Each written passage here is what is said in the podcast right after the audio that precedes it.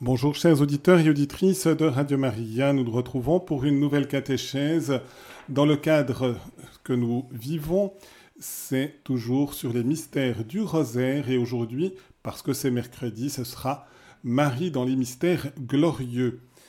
Et donc, ce sont des mystères pleins d'espérance. Et je vous propose une prière, une prière que j'ai écrite en m'inspirant aussi d'hymnes, que j'ai écrite il y a déjà quelques années pour un spectacle Chemin de résurrection et qui situe Marie au moment de la descente de Jésus aux enfers. Donc, c'est la conclusion, on pourrait dire, des, des mystères douloureux, mais c'est l'ouverture aux mystères glorieux. Et à travers cette prière, on voit Marie pleine d'espérance dans une conviction totale de la victoire de son Fils sur la mort. Au nom du Père et du Fils et du Saint-Esprit. Amen. Jésus, Fils du Père éternel, mon enfant bien-aimé, sorti de mes entrailles, brise les forces de mort, foule de ton pied les enfers. Tu as été piétiné par la mort, maintenant frais-toi un chemin qui écrase la mort. Il libère les malheureux, surgit vainqueur du trépas, fracasse et détruit définitivement les verrous de la mort. Délivre de la captivité toutes les âmes qui attendent avec amour ta venue. Arrache-les à la domination des ténèbres, réalise pour elles tout ce que je t'ai entendu dire aux malfaiteurs crucifiés avec toi, aujourd'hui, avec moi, tu seras dans le paradis. Je sais que tu en as le pouvoir, parce que je sais qui tu es, ô mon fils. Tu es celui dont l'amour est plus fort que la mort, alors entraîne-les dans ton cortège triomphal, qu'elles te suivent en foule toutes ces âmes qui t'ont regardé et salué de loin, et qui maintenant te contemplent dans ta majesté sublime. Réunis sous ton sceptre la patrie de la terre et du ciel. Christ, roi de gloire, commande au dragon. Lion invaincu, mon Seigneur et mon Dieu, écrase l'antique serpent. Que partout ta voix puissante retentisse, rappelant les morts à la vie. Sans perdre de temps, comme en passant, reprends le corps que tu as reçu de moi ta mère. Ainsi l'aurore éclatera de lumière, le ciel résonnera de louanges, le monde entier exultera d'allégresse, l'enfer gémira et se lamentera. Et l'ange resplendissant proclamera ta résurrection. Demeure, ô Jésus, pour les âmes la joie pascale à tout jamais, à ta grâce, que tout renaisse. Amen. Au nom du Père et du Fils et du Saint-Esprit. Amen. Voilà, après cette prière qui nous met justement dans l'espérance, vraiment que Marie portait dans son cœur et qu'elle n'a jamais quitté, même dans le moment le plus dramatique de la passion et de la mort de son fils. Pas plus du reste, et la prière se situe à cet endroit-là lorsque son corps reposait dans le tombeau, mais que son âme descendait justement dans les enfers pour en libérer toutes les âmes qui l'attendaient aussi. Et donc toutes les âmes du versant de l'Ancien Testament, même les âmes païennes, mais qui avaient été ouvertes d'une manière mystérieuse à la venue du Sauveur, eh bien Jésus justement opérait ce mystère juste avant de ressusciter d'entre les morts. Et nous avons un des signes, c'est aussi sa parole justement au bon larron en lui disant aujourd'hui même avec moi tu seras dans le paradis. Au moment où le bon larron expire, Jésus le prend avec lui, l'introduit dans la vision bienheureuse, dans la vision du mystère de la Sainte Trinité. Et donc, euh, chers auditeurs et auditrices, j'aimerais vous donner, avant d'entrer de nouveau dans ces cinq mystères glorieux, quelques éléments justement sur que toute la vie du Christ est mystère.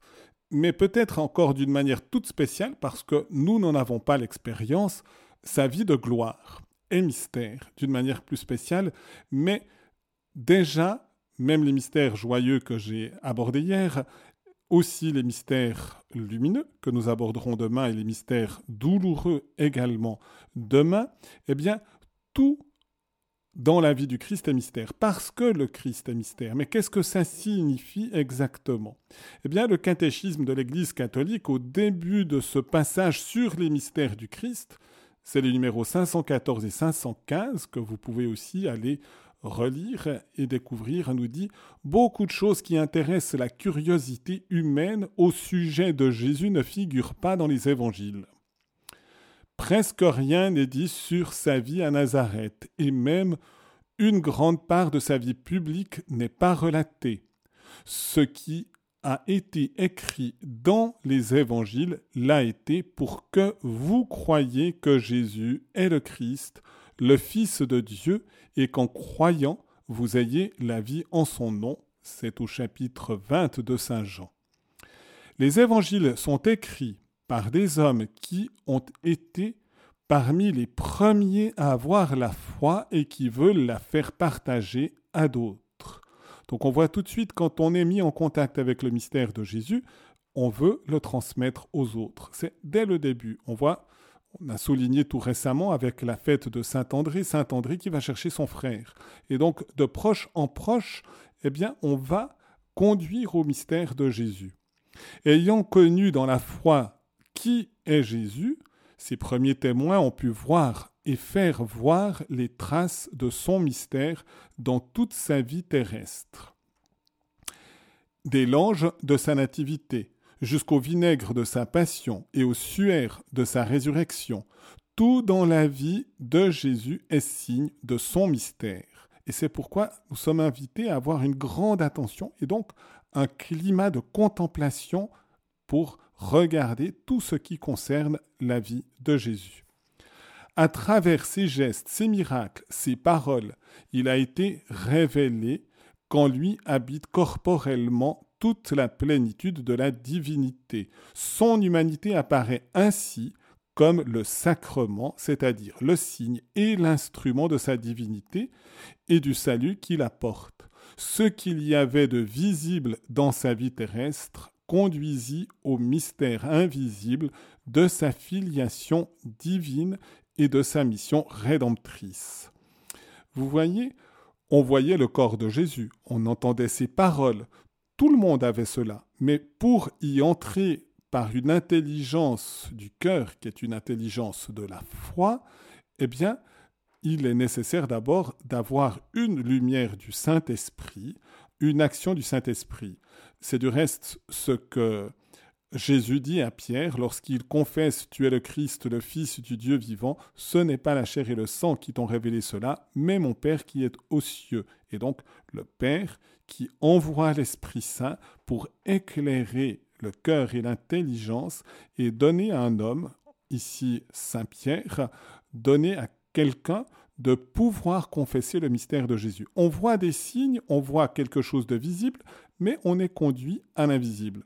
J'aime bien rappeler du reste ce petit, cette petite anecdote qui est comme une parabole bouddhiste en disant si quelqu'un est dans la rue, pointe son doigt vers le ciel, l'imbécile regarde le doigt, l'homme intelligent regarde le ciel. Eh bien, quand on regarde Jésus, on pourrait s'arrêter, dire, ben voilà, c'est 80 kilos, voyez, on peut faire une analyse, on peut le peser sur une balance à l'époque, mais puis on restait là. Mais quand on doit regarder Jésus, on doit être conduit à l'invisible. Et dans la prière du chapelet, finalement, on demande à Marie de pouvoir regarder son fils comme elle a su le regarder. Et donc on voit tout de suite la différence. Vous pouvez avoir un regard de scientifique, comme je viens de le dire, ben, c'est peser, ou de médecin, peser 80 kg, regarder si le corps est en bonne santé. Mais en réalité, on doit regarder beaucoup plus profondément, bien au-delà. Et on voit une mère, et une mère comme Marie, qui était avec un cœur complètement transparent à l'action de Dieu dans son immaculée conception, eh bien, elle savait dans les moindres petits gestes, détails de la vie de Jésus, eh bien, reconnaître le mystère de Dieu. Que cette personne, elle le savait depuis l'Annonciation, cette personne, c'est le Fils unique de Dieu, c'est la deuxième personne de la Sainte Trinité, mais cette personne s'est faite homme, elle est née de moi, nous dirait Marie, et en voyant cette humanité, elle croyait le mystère du Verbe incarné. Et donc, Marie est la première à pouvoir nous introduire dans ce mystère de Jésus avec son regard. Et donc, il est important, lorsqu'on prie le chapelet, de demander ce regard. Et voyez, si on dit le Je vous salue Marie une dizaine de fois dans une dizaine, eh bien, c'est pour entrer justement dans le mystère de l'incarnation, puisque c'est les paroles qui ont été prononcées dans la scène de l'Annonciation au moment même où la deuxième personne de la Sainte Trinité s'est unie à notre humanité. Et donc, c'est pour apprendre dans la lumière du mystère de l'incarnation tout ce que Jésus va vivre, souffrir, sa mort et sa résurrection. Et donc les mystères glorieux sont justement des éléments qui nous conduisent véritablement à ce mystère de Jésus. Et donc, nous avons à avoir ce regard lorsque nous disons le chapelet, lorsque nous méditons notre rosaire. Et donc, ayons vraiment à cœur d'avoir ce regard de Marie. Et je vous dirai, je, vais commencer peut-être par ça, j'ai déjà fait cette prière de Marie pleine d'espérance dans, dans, dans le moment où Jésus descend dans les enfers pour en libérer les âmes captives, mais Marie a vécu aussi le mystère de la résurrection. Étonnamment peut-être, je vous en donnerai peut-être une, une lumière qui fait partie de la tradition, mais étonnamment, on ne relate pas d'apparition de Jésus à la Vierge Marie. Est-ce que ça veut dire que Marie n'a bénéficié d'aucune apparition de Jésus? Je pense qu'en raison de ces liens si étroits entre Marie et Jésus, il est peu probable que Jésus n'ait pas gratifié sa mère d'une apparition. Alors pourquoi aucun témoignage dans les évangiles ou dans la Sainte Écriture Eh bien justement parce que cette rencontre entre ces deux cœurs, on pourrait dire d'exception, puisque les deux sont immaculés, un, Jésus, le cœur de Jésus, est source de toute pureté, de toute sanctification. Marie a bénéficié de l'œuvre de Jésus dans la rédemption.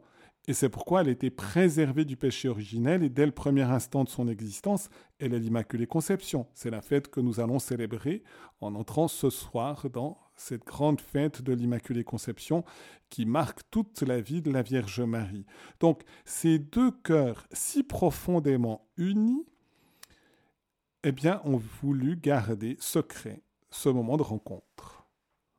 Et donc de le laisser finalement au silence intérieur des contemplatifs. La tradition justement, n'a pas pu s'empêcher de penser que Jésus avait gratifié sa mère de sa toute première apparition. Dans un livre aussi sur euh, Simon-Pierre, de Dans Mauro Leppori, eh bien, il met en scène que quand Pierre et Jean sont revenus après avoir constaté que le tombeau était vide, pensant annoncer quelque chose de nouveau à Marie, ont perçu dans le regard de la Vierge Marie comme quoi elle était déjà en quelque sorte au courant de l'événement. Mais que Marie a gardé le silence sur ce moment d'une intensité toute spéciale entre elle et la venue de son Fils ressuscité. Et en effet, Marie a profondément vécu le mystère de la résurrection, comme elle a vécu profondément le mystère de sa passion et de sa mort. Marie ne vit pas les choses à moitié, elle les vit tout entières. Et en effet, le cœur de Marie n'est pas partagé, n'est pas dispersé comme le nôtre.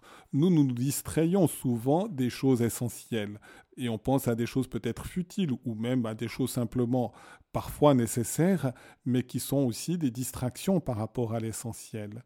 La Vierge Marie, elle, avait un cœur tellement unifié par la charité que lorsqu'elle vit une chose, elle la vit entièrement. C'était le cas aussi pour Jésus. Quand il souffre sa passion, il souffre réellement sa passion tout entier. Quand il ressuscite, il ressuscite tout entier. Je donne un petit signe qui fait partie de la vie publique de Jésus. Quand il est dans la barque, en train de dormir, je dis, il dort tout entier. Les disciples sont apeurés, il y a la tempête, ils vont réveiller Jésus, et Jésus dormait paisiblement au fond de la barque. Donc on voit que Jésus fait les choses en engageant tout son consentement. Marie aussi a engagé tout son consentement au jour de l'Annonciation pour accueillir le Verbe de Dieu, mais elle continuera d'engager tout son consentement tout au long de sa vie, à chaque étape de la vie de Jésus. Et donc elle nous apprend aussi, nous-mêmes, lorsqu'on médite le chapelet, à donner aussi tout notre consentement au mystère de Jésus. Et donc Marie va nous apprendre ces mystères. Donc, je les énumère rapidement. Cinq mystères pour toutes ces séries, du reste. Résurrection, ascension, descente de l'Esprit Saint à la Pentecôte, Assomption de la Vierge Marie et couronnement de la Vierge. Résurrection de Jésus.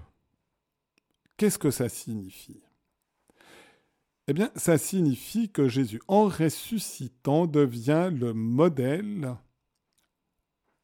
de toute résurrection. Et donc, Jésus ressuscitant est le modèle de l'Assomption de la Vierge Marie, qui va être le quatrième mystère. Donc, en quelque sorte, la résurrection de Jésus nous donne tout. Et on peut dire que il y a une action du ressuscité aussi pour nous à la fin des temps, par la résurrection de la chair à la fin des temps, nous allons ressusciter d'entre les morts. Et donc, Jésus va intervenir, toute la Trinité intervient, va nous donner une énergie de vie, et il nous donne une énergie de vie qui correspond à sa propre résurrection. Mais bien sûr, la résurrection du Christ est plus splendide mais elle est selon, vraiment, notre résurrection sera selon le modèle de la résurrection du Christ. Si nous ressuscitons, bien sûr, pour la gloire. Si nous avons mis des obstacles et que nous refusions vraiment cet amour de Dieu et demandons au Seigneur qu'il nous en préserve, c'est nous qui mettons un obstacle. Mais autrement, Dieu veut véritablement nous ressusciter selon le modèle de la résurrection glorieuse de Jésus. Et d'une certaine manière, je vous fais juste ce, ce lien, quand un être agit, il agit selon sa nature. Je donne un exemple tout simple. Il nous aidera peut-être aussi pour mieux comprendre la Pentecôte. Quand le feu agit, eh bien, il brûle, il consume. S'il atteint une bûche de bois, dans un premier temps du reste, eh bien, il fait craquer le bois, d'une certaine manière, il le fait souffrir, il en expulse tout ce qui peut s'opposer finalement à sa nature de feu, pour communiquer le feu au bois. Le bois n'est pas du feu, mais quand le feu pénètre dans le bois, c'est le bois qui devient du feu. Et donc, le bois agit, transforme, et transforme en communiquant sa nature de feu. Dans le cœur de Jésus, il y a le feu du Saint-Esprit. Vous voyez Et on verra le lien avec la Pentecôte. C'est un prolongement de la résurrection du Christ. Donc, le Christ est rempli du feu de la gloire. Et c'est un des noms aussi du Saint-Esprit, la gloire. Et donc, ce feu va pénétrer dans le monde. Va pénétrer dans le monde pour l'assimiler à lui. Donc, quand Jésus fait quelque chose, quand il agit, il agit en rendant semblable à lui. Donc, si nous sommes mis en contact avec Jésus, nous sommes rendus semblables à lui. Je rappelle du reste un des, propos de notre évêque dans l'émission sur le sacerdoce, c'est l'amour du cœur de Jésus, et qui correspond du reste à sa devise qui est de dire justement, vivre, pour moi, vivre, c'est le Christ. On a souligné justement cet aspect que être chrétien n'est pas d'abord être gentil. C'est pas nécessairement être méchant, mais ça va beaucoup plus profond. Ce qui fait que nous sommes chrétiens, c'est notre relation au Christ. Donc, même si vous étiez splendidement gentil, si vous n'avez pas de relation au Christ, vous n'êtes pas véritablement chrétien. Donc, nous ne pouvons pas être chrétiens sans le Christ. Du reste, Jésus dira le soir du jeudi saint, sans moi, vous ne pouvez rien faire. Donc, vous pouvez rien faire pour me ressembler. Donc, il y a une action de Jésus en nous et qui nous assimile à lui. Du reste, le moment, l'endroit le plus fort, c'est l'Eucharistie. Et en effet, dans l'Eucharistie, quand nous communions, on croit parfois qu'on transforme le pain eucharistique en nous. Sur le plan physique, c'est peut-être encore exact puisque les accidents du pain avec ses propriétés ne sont pas abolis. Donc, le petit morceau d'hostie que vous consommez, eh bien, va peut-être vous donner un peu d'énergie physique c'est pas extraordinaire, ça ne suffira pas habituellement pour vous faire vivre physiquement. Mais en réalité, c'est une parole aussi de saint Augustin, c'est le principe supérieur qui assimile le principe inférieur. Alors quand vous mangez votre pain au petit déjeuner, vous changez le pain en vous-même. Mais quand vous communiez, le principe supérieur, c'est le Christ qui est présent sous l'humble apparence du pain et du vin consacré. Donc c'est lui qui vous assimile à lui, il vous transforme en lui. Et donc il va déposer, puisque maintenant il est ressuscité, il va déposer des germes de résurrection à l'intérieur même de notre être, dont on s'en rendra compte seulement à la résurrection finale, pleinement. Mais il commence justement par sanctifier aussi notre âme, et comme il est la pureté, il purifie notre âme. Donc, quand vous ouvrez votre cœur à la venue du Sauveur, quand vous contemplez le mystère de la résurrection dans la prière de votre chapelet, eh bien, vous demandez à Jésus qu'il vous transforme en lui. Et donc, c'est plein d'espérance de nous dire ce qui est déjà pleinement réalisé en Jésus, parce que Jésus a une vie dans son corps absolument impassible, indestructible. La mort, nous dira Saint Paul, n'a plus aucun pouvoir sur Jésus. Et donc, en quelque sorte, il commence à nous communiquer cette victoire sur la mort. Et donc, on arrivera à un moment que même si nous sommes confrontés à la mort, nous n'aurons pas peur de la mort, parce que nous savons qu'en nous, il y a un principe plus fort que la mort. Et c'est la présence de Jésus. Saint Paul dira, ce n'est plus moi qui vis, c'est le Christ qui vit en moi. Et donc, quand vous méditez votre chapelet, ayez un cœur de dire, ce n'est plus moi qui vis, c'est le Christ qui vit en moi. Et demandez qu'ensuite votre vie soit justement marquée dans vos choix concrets par cette présence du Christ en vous. Et donc que ce soit le Christ qui passe en vous, quand vous rejoignez un de vos frères, une sœur, parfois dans des moments joyeux, positifs, ou parfois dans des moments même de conflit ou, de difficulté, demandez que ce soit le Christ qui passe à travers vous quand vous le rencontrez. Là, on a une énergie infinie, celle du Christ. Et nous, nous sommes seulement des petits instruments mais nous mettons notre instrument qui est notre être au service de ce dessein d'amour de Dieu manifesté dans le Christ. Et donc, Jésus, lorsqu'il est ressuscité, a un corps impassible. Il ne souffre plus. Il a un corps, comme il l'a manifesté très transitoirement dans un autre mystère lumineux à la transfiguration, il a un corps d'une beauté extraordinaire. Il est dans la lumière supérieure même à la lumière du soleil. Parce qu'on est dans un autre monde, on est dans le monde surnaturel. Mais c'est son corps matériel qui est ainsi dans une lumière extraordinaire, parce que le mystère divin se transmet jusque dans la matière. Il a une agilité. On le voit changer de lieu avec une aisance impressionnante quand il rencontre les disciples d'Emmaüs. Il se révèle ultimement dans la fraction du pain, donc dans l'Eucharistie, et instantanément, quand ils l'ont reconnu, il disparaît. Donc Jésus aussi a le pouvoir de faire apparaître, de faire disparaître son corps parce qu'il a non pas un corps apparent, mais parce qu'il a tout pouvoir par sa divinité et son âme glorifiée sur son corps. Et donc, on voit ainsi les caractéristiques du corps ressuscité de Jésus. Et nous aurons un corps semblable au sien à la résurrection glorieuse à la fin des temps. Jésus, après ce moment, et lisons vraiment et contemplant chaque apparition, il y en a cinq le jour de Pâques, puis après il y en a encore quelques-unes qui sont relatées dans les Écritures.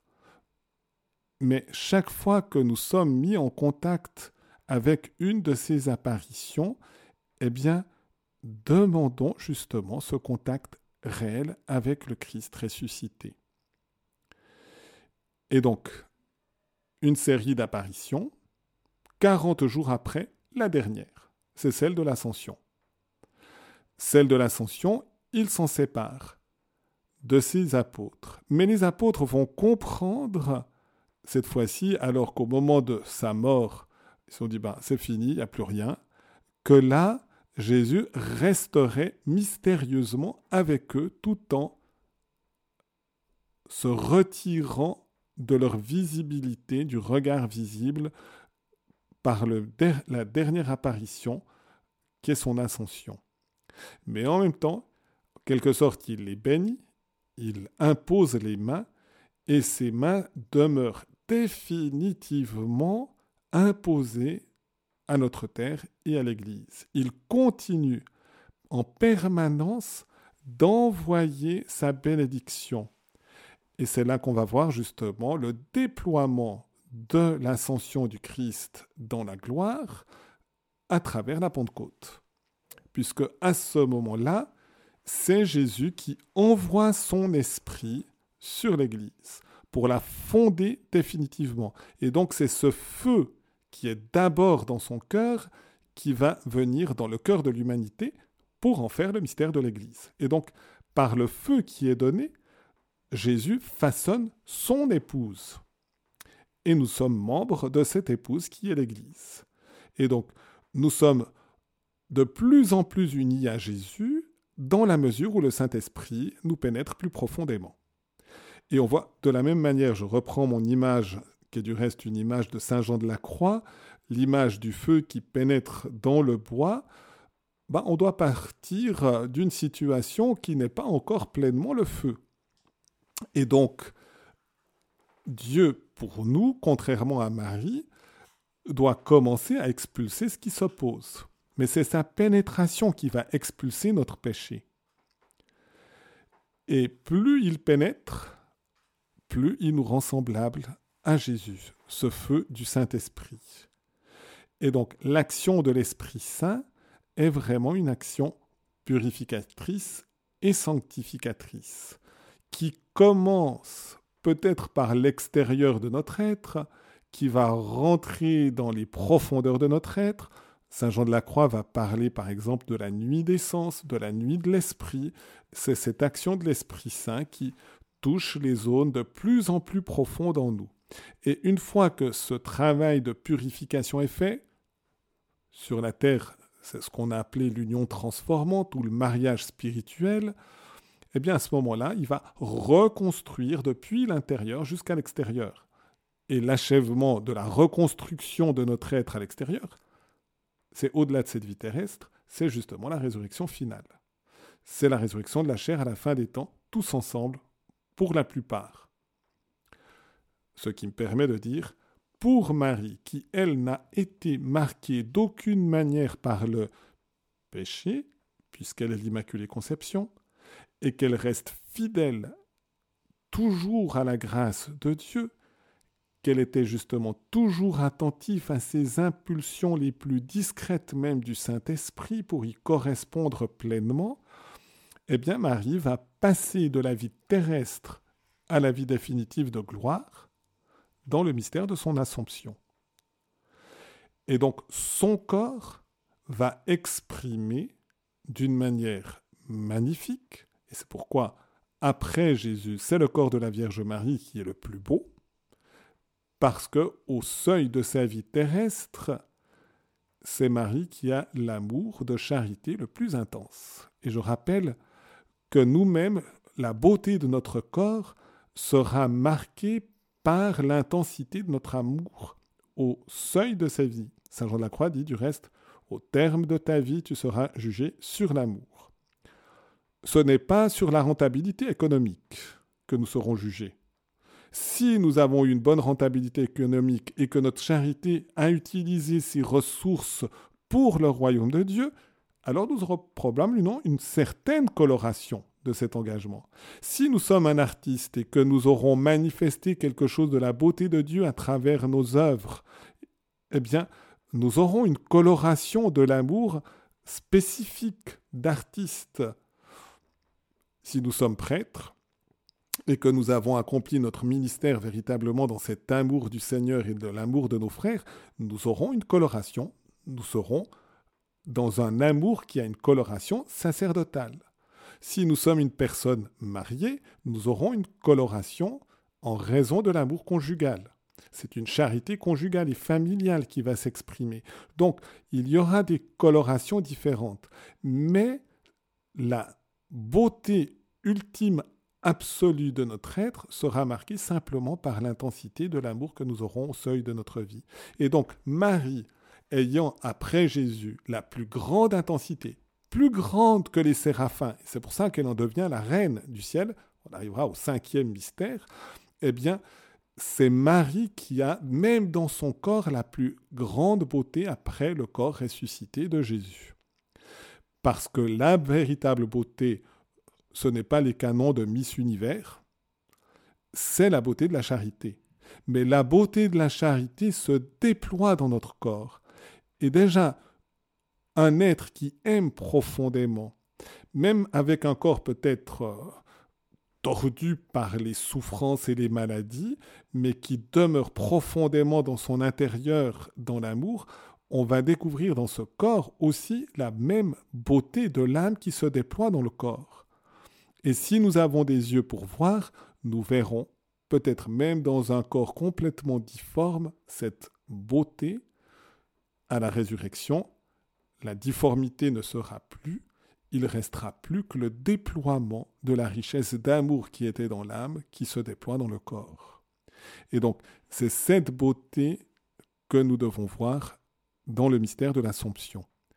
Du reste, on voit bien, quand Marie apparaît parce qu'elle nous aime, elle apparaît à, Bernadette ou à Catherine Labouré ou, ou à Fatima ou à Notre-Dame de Guadalupe, donc aux, aux témoins qui ont eu là, tous sont subjugués par la beauté du corps de la Vierge Marie. Et donc Marie, dans cette beauté, demeure aussi définitivement en présence de son Fils, tout habité par le mystère de la Sainte Trinité, elle continue de nous aimer et par conséquent de chercher à nous apporter son Fils ici-bas sur la terre, et de la même manière que dans l'ascension, Jésus continue définitivement d'intercéder et de bénir le monde, eh bien Marie fait la même chose, unie à Jésus. Et donc le couronnement de la Vierge, c'est une manière d'exprimer la permanence de l'intercession de Marie, sa volonté véritablement en permanence de venir à la rencontre de notre humanité, mais pour donner à notre humanité son Fils. Comme elle l'a fait sur la terre, elle continue de le donner éternellement pour que nous puissions vivre de la vie du Christ. Et je vous propose justement qu'on conclue avec ce chant Céleste Jérusalem. C'est l'image de la Vierge Marie dans sa gloire, unie à son Fils ressuscité, et c'est l'image aussi, Marie, de l'Église et donc de ce qui nous attend dans l'éternité.